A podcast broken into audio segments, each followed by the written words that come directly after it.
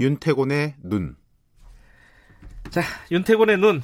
의제와 전략그룹 도모와의 윤태곤 정치 분석 실장 오늘도 나와 계십니다. 안녕하세요. 네, 안녕하세요. 오늘은 어 제3지대라고 해야 되나요? 그쪽 뭐 얘기를 하여튼, 좀 예, 예, 통틀어서. 예. 어제 손학규 대표가 기자회견을 했어요. 네. 방금 이제 김종민 의원도 말씀하셨지만은 지금 뭐 온통 관심은 조국 법무부 장관 후보자 청문회 집중돼 있지 않습니까? 그래요. 정치인들은 항상 그 다음을 내다보거든요. 그래요? 이게 뭐 국가의 미래라기보다는 총, 선 아, 그 미래. 네, 예. 나아가서 뭐 차기 대선까지 당장 이제 총선인데 예. 민주평화당 의원들이 대거 탈당한 것도 그런 맥락이고 손학규 대표의 어제 기자회견도 그런 맥락에서 보시면 될 것 같아요. 어, 뭐 최근 국면에서 크게 주목은 받지 못했지만 어쨌든 어떤 내용들이었습니까? 새로운 건 아니에요. 선 대표는 우리는 새로운 정치 제3의 길을 수행하기 위한 새판 짝에 들어갈 것이다. 요새 새판 짠다는 말을 하는 사람들이 많아요. 음흠. 우리 당이 중심에서는 빅텐트를 준비하겠다.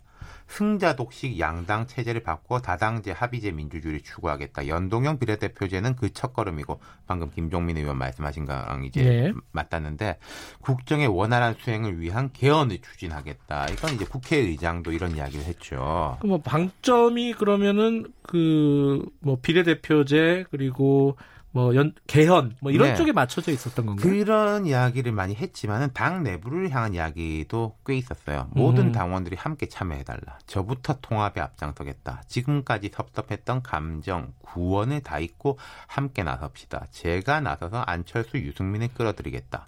여기 바른미래당이 블루오션이다. 손학규와 안철수, 유승민이 함께 화합해 앞장서면 다음 총선은 우리의 승리가 될 것이 확실하다. 아, 근데 이게 네. 이 말을 나오자마자 오신환 원내대표는 어, 손학규 대표 나가는 게 1번이다. 그렇죠. 뭐 이렇게 그러니까 이제 반응을 했고 좀 쉽지 않아요. 보이죠. 제도적인 면도 매우 어렵고 안철수, 유승민 두 사람이 손 대표를 중심으로 화합하고 나아가서 빅텐트를 치는 건더 어렵고 그렇다고 과연 그렇게 된데 그렇게 되면은 뭐 조금 낫겠습니다만은 뭐 다 잘 되냐.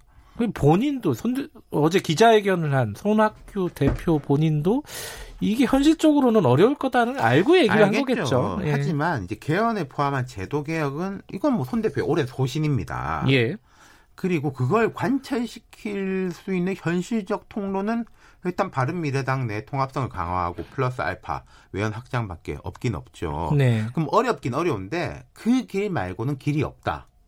음, 아, 그런 뜻이군요. 예. 예. 근데 뭐, 이제 말씀하신 대로 예. 오신환 원내대표도 그런 반응이고 싸늘해 보여요. 네. 오히려 손 대표한테 지속적으로 관심을 두는 쪽은 그 민평당에서 탈당한 대한연대 쪽이지 아, 않습니까? 오히려 바깥에서. 예. 네. 그러면은 그것도 쉽지 않지만은 대한연대 플러스 손 대표 또 뭐 바른미래당 내 호남권 의원의 결합 그게 이제 두 번째로는 현실적으로 가능성이 있을 거예요. 음. 그럼 거기다가 이른바 빅텐트라는 이름을 간판에 거기다 붙이면은 명실이 상부하게 되는 거냐. 그건 쉽지 않죠. 그 그렇죠. 약간 호남이 강하고요. 일단. 예. 그런 어려움이 있는 거죠. 그리고 이제 쭉 연장선에서 어제 한국당에서도 토론회가 열렸습니다. 아, 아까 저기 뉴스 브리핑에서 잠깐 네. 언급을 했는데. 그 김무성, 정진석 등 말하자면 비박계 의원들이에요. 네. 아하. 예, 여기서 김무성 의원은 국민에게 대권 주자로 인식되는 인사들과 다선 중진들이 험지에 몸소 출마하는 선당 부사가 필요하다. 네네. 그렇지 않으면은 내년 총선에 승리하기 어렵다 강조했습니다. 이것은 지금 황교안 대표 쪽의 맥락하고 궤가 다른 거예요. 황 대표는 자, 지금 문재인 정부 실정이 많고 네. 우리가 똘똘 뭉치면은 뭐 잘 될 수 있다. 뭐 이런 네. 주장이지 않습니까? 거기하고 이제 반대되는 것이고 그러면서 바른미래당이 됐건 우리공화당이 됐건 통합을 위한 논의를 해야 한다. 음. 거기에 유승민 의원이 제일 먼저다. 유승민 의원이 여기저기서 얘기가 예. 많이 나오네요. 그러니까 나경원 원내대표도 최근에 이런 이야기를 했잖아요. 유승민. 원내대표. 예.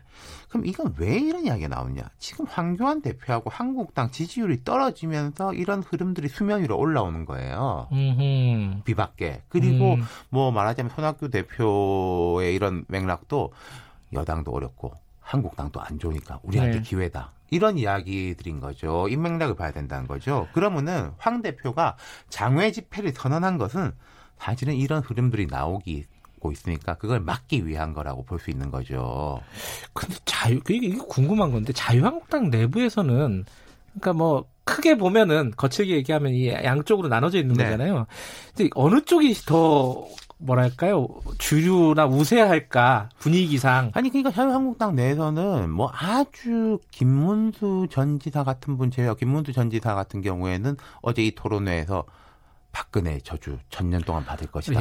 예, 좀... 탄핵 반대에 다 나서야 된다. 뭐 이런 주장을 했는데 그런 분들은 사실은 극소수고 예. 어쨌든 어쨌든 좀 합쳐가야 되지 않겠냐 이런 음. 것들이 있죠. 하지만 그 합친다는 게 선후가 있지 않습니까? 누구를 음. 먼저 하느냐인 네네. 것인데 거기에서 이제 유승민 뭐 의원을 필두로 한 바른당 계열하고 합쳐야 된다. 그런 음. 의견도 많아요. 근데 지금 그 의견을 말하는 것은 황교안 대표의 흐름과 반대되는 쪽으로 보인다는 음. 거죠. 어쨌든 유승민 의원 쪽으로 이렇게 힘을 합치자 요 얘기가 어, 자유한국당 안에서 먹힐까요? 어떻게 보세요? 자, 그러니까 이거는 뭐 당장 되느냐 플러스 황교안 체제 이런 흐름은 안 된다라는 그 두 번째가 더 강할 수가 있어요. 아하. 자, 이럴 수 있습니다. 자, 지금 뭐 경제 외교 이게 뭐 우리 국정이 잘못돼서 그러느냐 외부적 요인 때문에 그러냐 논쟁은 있지만 어쨌든 다 안 좋잖아요. 안 네. 그럼 조국 음, 후보자 건도 여당에 별로 좋지 않은 흐름입니다. 그런데 황교안 대표하고 한국당에 당장 반사 이익도 못 가는 듯한 느낌이에요. 물론 좀 음. 올라오긴 올, 올라올 겁니다만은 만약에 봐라 양쪽 다 좋지 않잖냐 라고 하면은 새로운 모색에 대한 이야기는 계속 나올 수밖에 없다는 거예요. 예. 물리적으로 보면은 제 생각에는 한 추석 전후 보십시오. 이번 주말에 장외 집회합니다. 다음 주까지는 할 거예요. 추석 전까지는. 그럼 이게 호응이 있느냐 없느냐. 호응이 예. 별로 없으면은 아니 이대로 되겠냐라는 음. 식으로 흐름이 나올 것이고 만약에 오히려 황교안 대표의 장외 집회 호응이 있다면은 총선은 민주당, 한국당, 양당 구도로 쫙 진행될 것이다.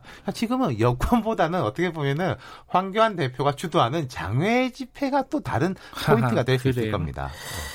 어쨌든 야당 입장에서는 조국 수석 이 논란을 추석까지 어떤 방식으로든지 끌고 가고 싶을 그렇죠. 거예요. 네. 네.